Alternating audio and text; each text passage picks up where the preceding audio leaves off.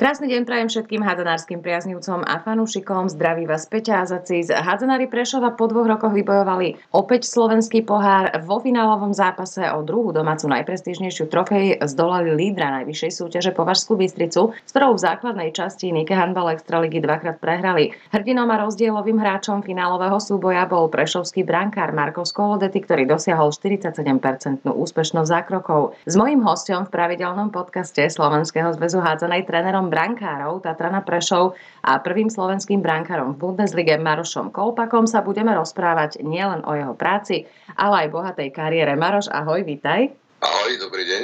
Ak by som e, mala porovnať formu brankárov oboch tímov vlastne e, toho finálového zápasu počas celej sezóny, najstabilnejšiu mal Ladislav Kovačín, ktorý bol vlastne v každom zápase jedným z kľúčových hráčov považanov. No ale to, čo vo finále predviedol Markos, e, sa dá pokojne nazvať famozným. Čomu to ty pripisuješ ty ako tréner brankárov v Tatrane Prešov? Tak ja sa pozerám na to aj z iného pohľadu, lebo keď tak porovnáme zápasy, ktoré sme hrali s Povazkou Bystricou, ktoré sme v tejto sezóne dvakrát prehrali, bolo tam určite zlepšenie obrany, kde bol markantný rozdiel a tým pádom sa lepšie chytá aj vzadu brankárovi, ktorý chytil vynikajúci deň, bol veľmi motivovaný. Vedeli hráči, že aj brankár, že sa hraje o trofej slovenský pohár, tak si myslím, že tam bol veľký rozdiel. No, ja som to nemyslela tak, že proti Prešovu a proti Považskej, akože keď tie vzájomné zápasy, ale celkovo, že ten Laco vlastne nemal nejaké kolisavejšie, hej, čo sa týka Igora, čo sa týka Markosa, tak uh, to bolo také kolisavejšie ako Laco, že ten si išiel tých svojich, ja neviem, 35, myslím, že on má každý zápas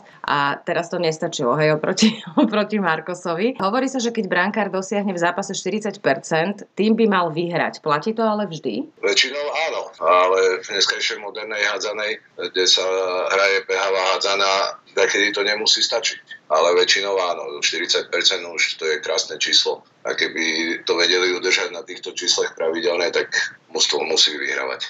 Čo si ty povedal Markosovi pred zápasom? Tak Markosovi netrebalo nič ohľadom motivácie a tak ďalej extra rozprávať, je to profesionál, je to veľký trič a vlastne obidvaja brankári boli nachystaní, nastavení, my sme si len tam upresňovali hráčov, strelba hráčov, kde strelajú. A sme si povedali, že budeme chcieť aspoň zobrať tie lopty, ktoré vieme, kde hádžu, alebo kde častejšie hádžu. A toto ostatné, čo príde, čo chytia zo šestky, náskoky, sedmička, to sú len plusy pre nás. Preto sme sa rozprávali, že by sa sústredili hlavne na tie lopty, ktoré normálne musia chytiť. Kto vlastne rozhoduje o tom v Prešove, ktorý brankár začne v tom ktorom zápase? Predpokladám asi, že Marek ako hlavný tréner, ale zvykne sa v tomto smere aj radiť s tebou? Áno, určite.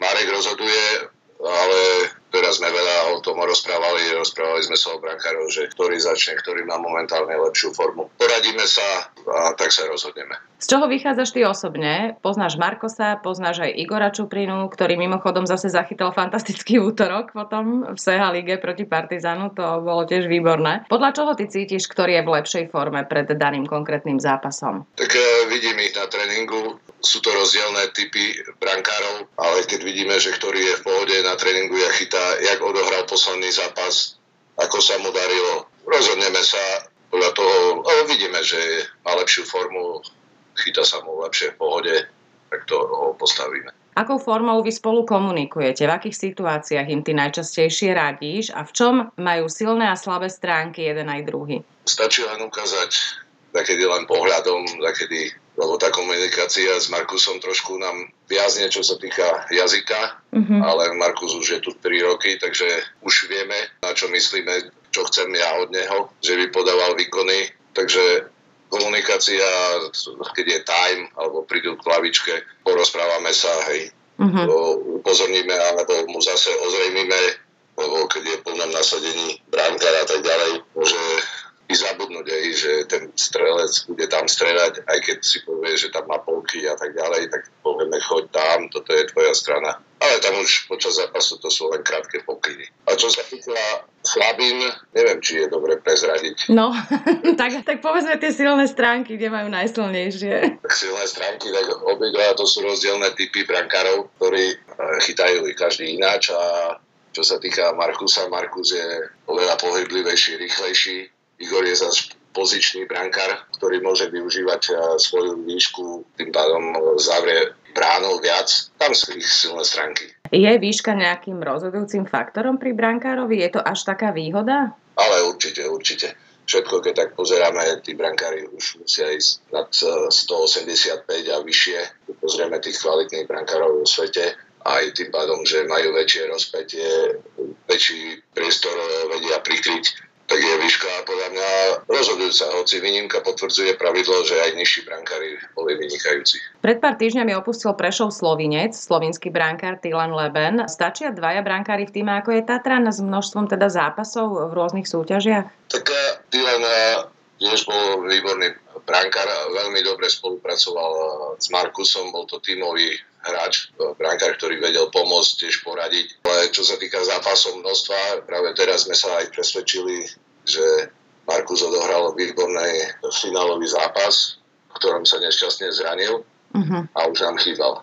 Zase sme išli, za tri dní sme hrali ďalší zápas a prakticky to ostalo len na Igorovi samotnom, uh-huh. ktorý to zvládol perfektne, ale sme doplnili káder s dorastencom. Takže pri tom množstve je určite lepšie, keď sú traja brankári ktorí sú vyrovnaní kádry. Brankári majú možno v tomto smere výhodu, že teda na rozdiel od hráčov nepotrebujú uh, si tam precvičovať tie útočné kombinácie a podobne, ale predsa ono je veľmi náročné štartovať v štyroch súťažiach v rámci jednej sezóny. To neviem, či si vedia v podstate ostatné týmy predstaviť. Ja osobne si to neviem predstaviť ani. Ako často vy vlastne stíhate trénovať? Pretože po dvoch týždňoch prestávky, to už bol, či už vo finále, alebo aj v tej Seha teraz proti Partizanu v útorok, úplne iný prešov. Tak určite teraz bolo dva týždne bol priestor, kde sa trénovalo, kde sa pripravovalo na každú situáciu, ale bol tam časový priestor. Keď hráme zápas a na druhý deň sa hraje ďalší zápas, tam ten veľký priestor není, tam už sa len dávajú krátke pokyny a hneď to bolo vidno aj rozdiel v tom finálovom zápase. Chlapci boli viac oddychnutí, pripravení a hovorím, keď je toľko zápasov, tam sa nedá veľa natrénovať. A ty si sa ešte nedávno, dá sa povedať, medzi tri žrde aj postavil. Myslím, že to bol nejaký rok 2018. Práve si vychytal Považskú Bystricu, legendárny Saša Račenko tam tiež exceloval. Saša ťaha na 50 ty oslavíš vlastne teraz vo štvrtok 52.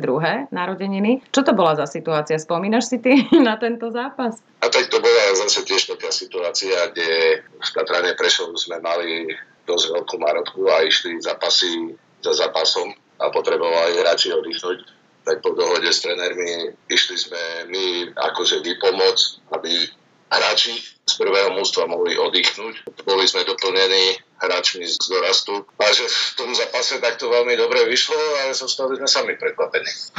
Takže si pamätáme, jak Láco Kovačík hovorí, že prečo som len neostal na lavičke, prečo som išiel do brany. A že to tak vyšlo, že sme vyhrali o 10 gólov, alebo neviem presne už teraz, tak bolo krásne. No tak to áno.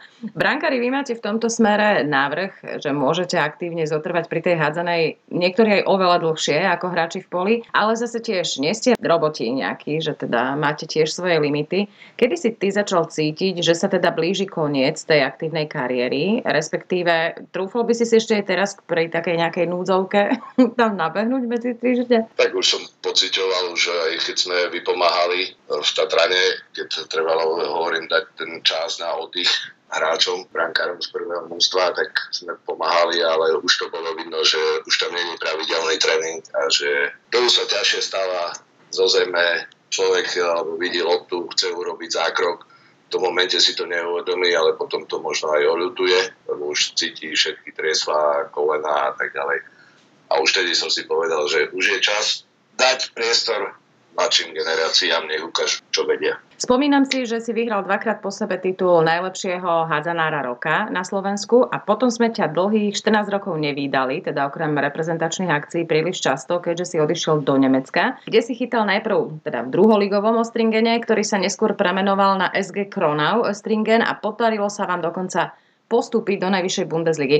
Aké boli tie tvoje začiatky v tejto hádzanárskej krajine v tom čase? Vtedy boli dobré roky, hral som na Slovensku, takže ľudia nás videli, vedeli, čo, akú formu máme, ako vieme hrať. Preto prišli aj tie možno ohodnotenia, že najlepší brankár či najlepší hráč, ale v tom čase som dostal ponuku z druhej Bundesligy, A každý vieme, že vtedy to bolo veľa ťažšie sa dostať do zahraničia, lebo mohli hrať len baja cudzinci, tak uh, som išiel do klubu, ktorý ma videl na jednom turnaji, kde sme hrali s Košicami a oslovili, bez toho, že by som tam musel robiť nejaký skúšobný tréning, mm-hmm. tak ma oslovili a mňa oslovila ich uh, myšlienka, lebo mali víziu nejaké za 3-4 roky postúpiť do prvej Bundesligy, tak to bolo pre mňa dôležité. Uh-huh. A mhm. hovorím, lepšie je začať v druhej Bundeslige, keď mám mústvo ambície, ktoré tie ambície sa aj potvrdili.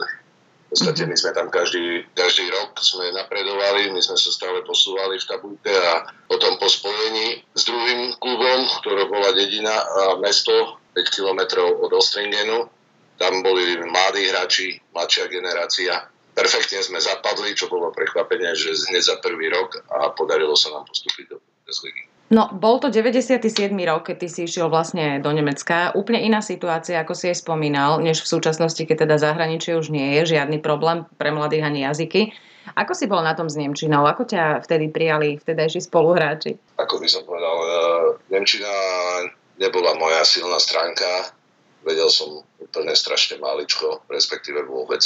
Ale postupne hráči, nemal som úplne žiadny problém v mústve lebo oni postupne stále sa pýtali, pýtali, že by som ja povedal nejaký názor, ako hráme, ako toto. Veľa sme diskutovali po tréningu, sa posedelo, stále sa rozprávalo, takže postupne sa nabarovalo to na mňa tá Nemčina, ale ako prístupom od tých chlapcov nemeckých. Chlapci mi pomáhali v tej Nemčine a prakticky sme sa naučili prihádzanej som sa naučil trošku po nemecky rozprávať. No, neskôr ste sa vlastne premenovali na Rhein-Neckar Leven, čiže klub pod týmto názvom funguje dodnes, patrí k popredným v Bundeslige. Ako sa menila táto súťaž? Pretože mám pocit, že sa každým rokom ešte zrýchluje, že tie hranice sa tam stále posúvajú a teda ponúknuť divákom nielen hádzenú, ale takú nejakú kompletnú show s neustále novými prvkami je už tam štandard v tejto súťaži. Tak uh, bolo v dobe, kde Začalo preferovať uh, rozohrávku rýchleho stredu. Oni to zvládli najlepšie a vtedy boli aj majstri a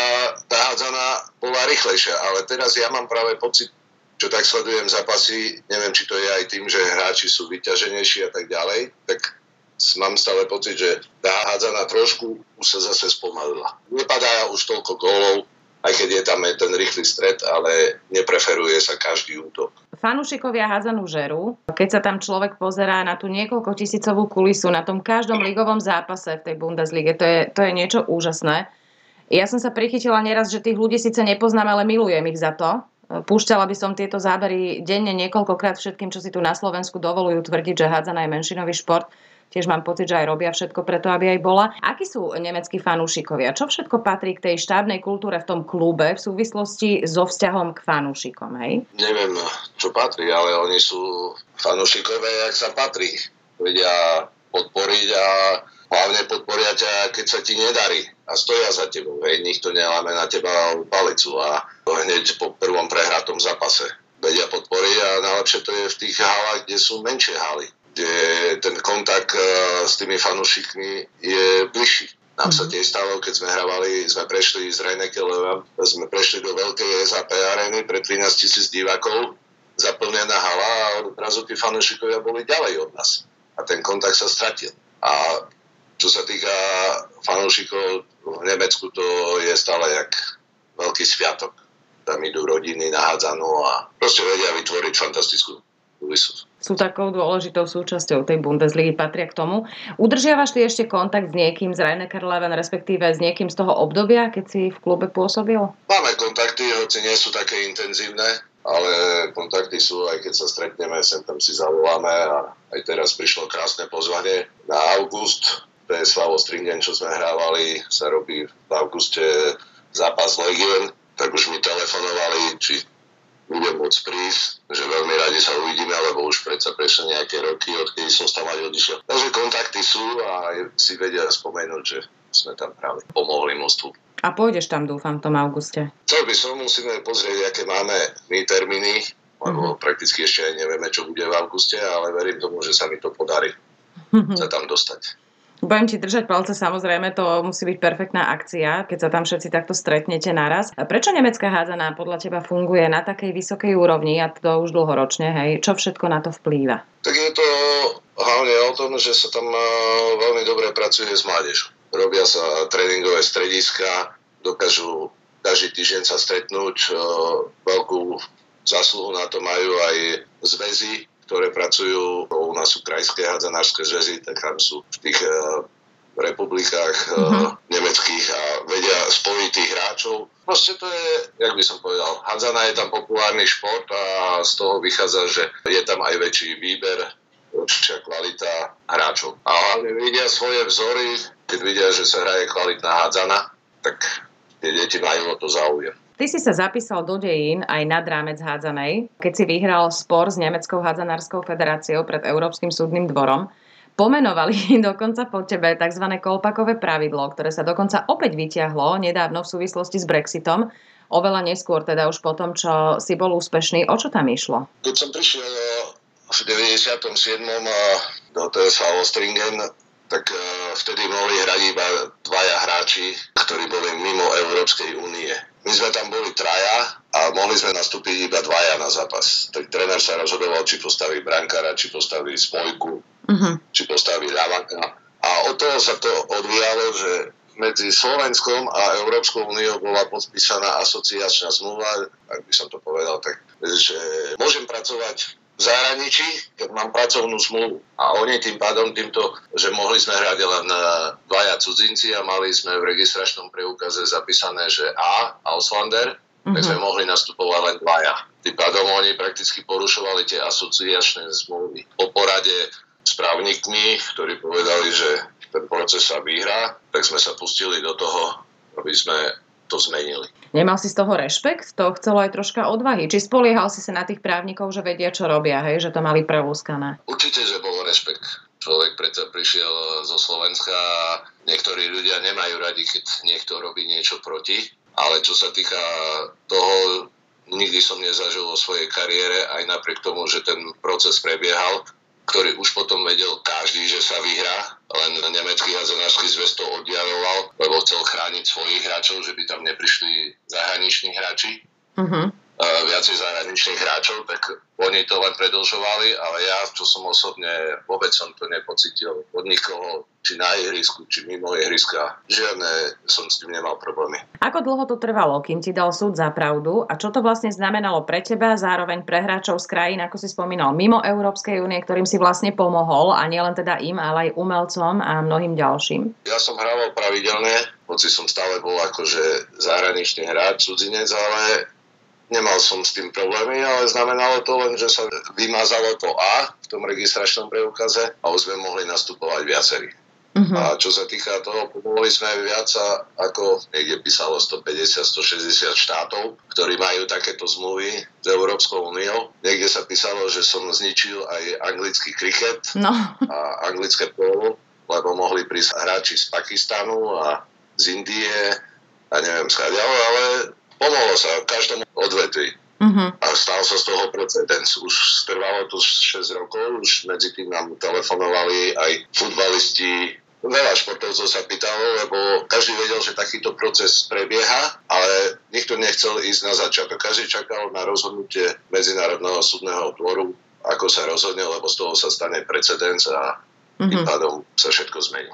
Jasné. Aj ti niekto potom poďakoval? Uvedomovali si to tie hráči, alebo klasika, že niekto to vybavil a my sa zväzieme ostatní? No, asi tak skôr, že všetci sa zviezli, ale zase by som netvrdil, tak jeden Poliak, ktorý hral v Sarvuse v druhej líge, prišiel a povedal, že ďakujem. Uh-huh. Tak to bol jeden hráč, ktorý sa poďakoval. Ako vyzeral tvoj návrat domov? Spomínam eh, si, že si ty pokračoval potom aj v slovenskej najvyššej súťaži. Aké to bolo vrátiť sa na Slovensko po 14 rokoch v Nemecku? Tak už bolo tam rozhodovanie, či sa vrátim alebo nevrátim. Predsa 14 rokov je v zahraničí dosť a v svojej podstate aj keď človek je tak dlho v zahraničí, tak rozmýšľa, či tam ostane, či neostane, ale stále je to len zahraničí a už ma to ťahalo domov. Tak eh, som sa vrátil a vtedy akurát eh, chceli obnoviť hádzanú v Michalovciach, kde stavali nový manšaft, tak ma kamarát Peter Jano, ktorý tam trénoval, oslovil, či by som im neišiel pomôcť. bolo to také ťažšie pre mňa, lebo ja už som netrenoval a potom som si hovoril, a trošku ešte pohybu nezaškodí a tak som išiel a odohrali sme tam 3,5 sezóny a celkom pekný úspech sa nám podaril kde sme dosiahli v Extralíge tretie miesto, čo bolo naj, najväčší úspech v Michalovciach, takže mm-hmm. bolo to tiež pekné obdobie. Michalovciach, čo sa týka mužskej hádzanej, ja si, to, ja si na to spomínam, bolo, bolo to veľmi, áno, taký, taký entuziasmus tam bol okolo toho, aj si, aj si dobre hrali. Čo všetko sa tu medzi tým, myslím teraz za tých 14 rokov, keď si sa vrátil, zmenilo? Myslíš ako v našej lige? Alebo... Myslím ako celkovo v slovenskej hádzanej. Zmenilo sa niečo vôbec? No veľa, veľa toho nie. Akurát vidím, že sa to hráči, ktorí sú skúsení, odohrali roky v zahraničí, že sa vrátili a vedia stále ešte pomôcť tým mústvám na Slovensku a tým pádom sa mi páči, že tá kvalita sa zvyšuje a tie zápasy majú aj väčšiu úroveň. Tiež mám taký pocit. Momentálne tá naša najvyššia súťaž, nechcem to porovnávať e, vlastne ani nejaký prierez robiť tých rokov, ale v súčasnosti tiež sa mi javí, že sa to troška vyrovnáva, že tie zápasy sa dajú pozerať celkom, že nie je to také jednoznačné a pritom väčšina klubov stále nie je vlastne profesionálna. Ako hovorím, tí skúsení hráči dávajú tomu kvalitu, ktorí vedia potom potiahnuť tých e, mladších hráčov. To je škoda, že kluby nemôžu viacej robiť e, na profesionálnej úrovni, každý robí len v tých podmienkach, čo majú. Ale páči sa mi práca, jak pracujú v Povazkej Bystrici, kde to robia systematicky, robia len s tým, čo majú, aký majú rozpočet a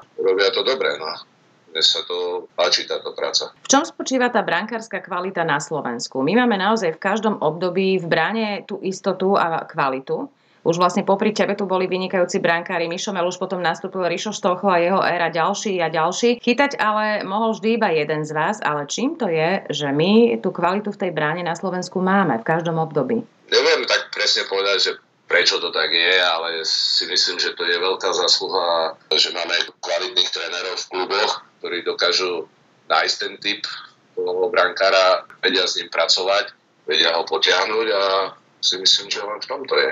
Nie, nie sme tu v nejakom špeciálnom pásme, že tu sa tí brankári rodia takí, lebo však aj talent musí človek mať určite. To je, to je dôležité, ten talent mať, ale si myslím, že brankári sú výborní či v Maďarsku, či v Česku, v Polsku, všade sú výborní brankári, ale hovorím, že stále je to o tej práci trénerov, ktorí pracujú s tými brankármi. Ktoré obdobie tej reprezentačnej kariéry bolo pre teba top? Na ktoré ty spomínaš najradšej? Lebo tých zrazov bolo oproti súčasnosti, mne sa zdá oveľa menej, vrátane aj medzinárodných konfrontácií, ak teda nerátam kvalifikácie. Tie boli vždy? Mojho času, keď som hrával za reprezentáciu, nejaký taký dôležitý úspech sme neuhrali, aby, ako je postup na majstrovstva Európy, postup na majstrovstva sveta. E, nám sa to nepodarilo. Mňa len mrzí z pohľadu, že keď som hrával v Bundeslige a som patril medzi lepších brankárov, v číslach najlepší som tam bol a do Slovenského zenárskeho zväzu sa nikto neozval, to ma trošku mrzelo. Ale každý tréner si vybral svojho brankára a s tým pracoval. To isté spomínal aj Miloš, v podstate Putera, ktorý tiež bol v skvelej forme a tým, že vlastne odišiel na dlhé roky preč, ako by sa na ňo zabudlo, ale asi to tak je pri viacerých, nie? že keď takto zmizneš z očí, a tuto na Slovensku zvlášť, to stačí, keď už na obrazovke nie si, tak to ako keby si neexistoval. To zrazu sa všetci začnú úplne inak správať, ale nevadí. Ja, ja som to tak aj čakala. Ja si, ja si myslím, že my sme odišli v takej dobe, kde internet nebol taký rozšírený, uh-huh. nebolo toľko prenosov zo zahraničia, tak prakticky, jak sa hovorí, že zmizne z očí, zmizne z mysle. A, ale si myslím, že ten náš svet nie je až tak veľký, ale proste niekto si vybral niekoho iného a s tým pracoval, hej, to musíme uh-huh. akceptovať. Čo ty kladeš na srdce svojim zverencom v tej pozícii trénera brankárov? Čo je takou prioritou? Tak pre mňa je dôležité, aby brankár hlavne chcel. A keď chce, potom už je dôležité, že by zvládol, lebo je to špecificky, ja stále tomu hovorím, je to šport v športe. A pre mňa je dôležité, že by brankár ešte dokázal zvládnuť, aj keby sme ho zapracovali ako hráča. A keď to, to zvládne, vie čítať, tak potom uh, prídu ďalšie povinnosti ako v bráne. A v bráne chytať, tam už je to koordinácia, čítanie hry a tak ďalej. Je toho viacej aspektov, ktoré mm-hmm. musia zvládnuť. Možno to súvisí aj troška s tou ďalšou otázkou, že akou zmenou bola vlastne pre brankára tá zmena pravidla o hre bez brankára vlastne. Ako sa ti pozdáva tiež aj to nové pravidlo o ochrane? Vlastne súvisí to s ochranou brankárov, s tým dvojminútovým trestom za nastrelenie do hlavy, alebo teda do okolia hlavy ak hráč, ktorý strieľa, nie je tiesnený obrancom? Čo sa týka toho pravidla, že sú brankári viac chránení, škoda, že to nebolo už v mojich časoch uh-huh. aktívnych, to vítam veľmi, lebo predsa je to nebezpečné, keď e, je brankár nastrelený z blízkosti dvoch metrov, z metra. Je to strašne nepríjemné a môže to aj uškodiť na zdraví. Uh-huh. A čo sa týka hry bez brankára, je to hra, kde sa snažia, že by sa zrychlilo, že by padali góly, ale je mi na druhej strane ľúto, že brankári dostávajú, keď sedia na levičke a nemôžu zabrániť tomu gólu a ešte sa mu to pripisuje do štatistiky. To taká trošku nespravedlivosť. To vážne? To no. sa mu normálne zapíše do štatistiky, keď on je na striedačke chudák. To sme sa minule práve, práve bavili a tak dohadovali celkom s mojim otcom, že jemu sa nepáčilo, že Brankár vlastne uh, chytí a hráč bol faulovaný, tak následne je z toho sedmička a otec sa na týmto... Ale zabránil gólu, zabránil gólu, lebo keby nechytil, tak bol by faulovaný, bol by gól. Bol by gól. To sa mu nepočíta. A že toto je celkom tiež také nefér, nie? Že vlastne vďaka tomu, že ty to chytíš, tak sme nedostali ten gól, ešte môžeš teoreticky aj sedmu chytiť a nakoniec tebe sa to nepočíta. Čo? Ne, ne. Je to divné, to že?